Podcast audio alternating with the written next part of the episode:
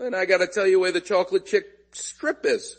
It's none other than in the San Fernando Valley at a bakery on Reseda Boulevard called Bea's. B-E-A.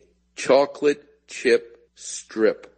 You're gonna fall into the same trap that my father used to fall into when it came to buying chocolate things like this, whether they're a babka, a racetrack, a chocolate chip strip. My father would leave in the cardboard box a beautiful knife. He didn't put the knife in the sink. He didn't put it back in the, in the knife drawer. He kept that knife in the cardboard box with the babka and with the chocolate chip strip. You know why?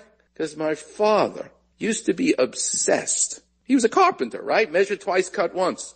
He used to be obsessed with making sure that the slice that he carved out of the babka or the chocolate chip strip was as even as it could be.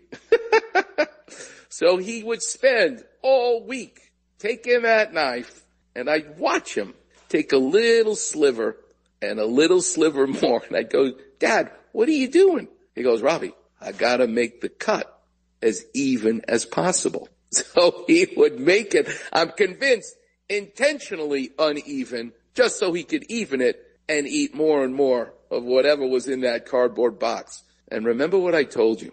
Best thing about that chocolate babka or chocolate chip strip that's in the box is that whatever day you buy it, in his case, he always bought it on Sunday. And he would, listen, we didn't have a lot of money when I was growing up. So he'd save that cake the whole week.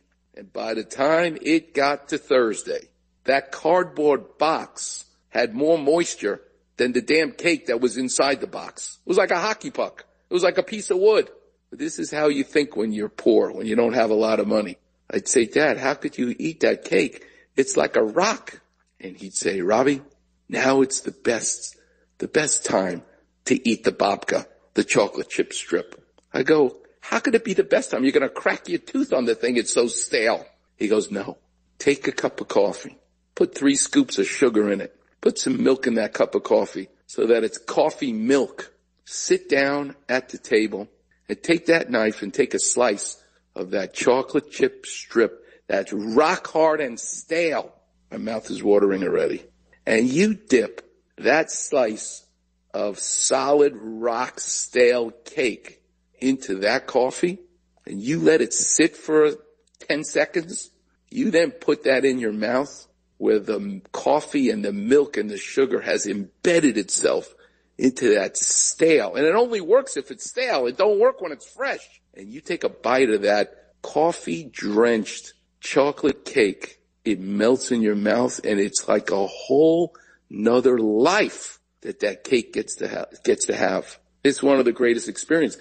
I intentionally don't eat the cake so fast and I get extra big slices or big pieces of the cake because I want it to turn stale. I want to attack it on Thursday and Friday, just like my father used to. so I gave you two great food items this week. You're going to go to Smart and Final and you're going to get the Nathan's hot dog. You're going to go to Ralph's and get the Schwartz Bakery challah. You're going to go to Uncle Bernie's and get the mustard. And for dessert, you're going to go to Bea's Bakery and get the chocolate chip strip.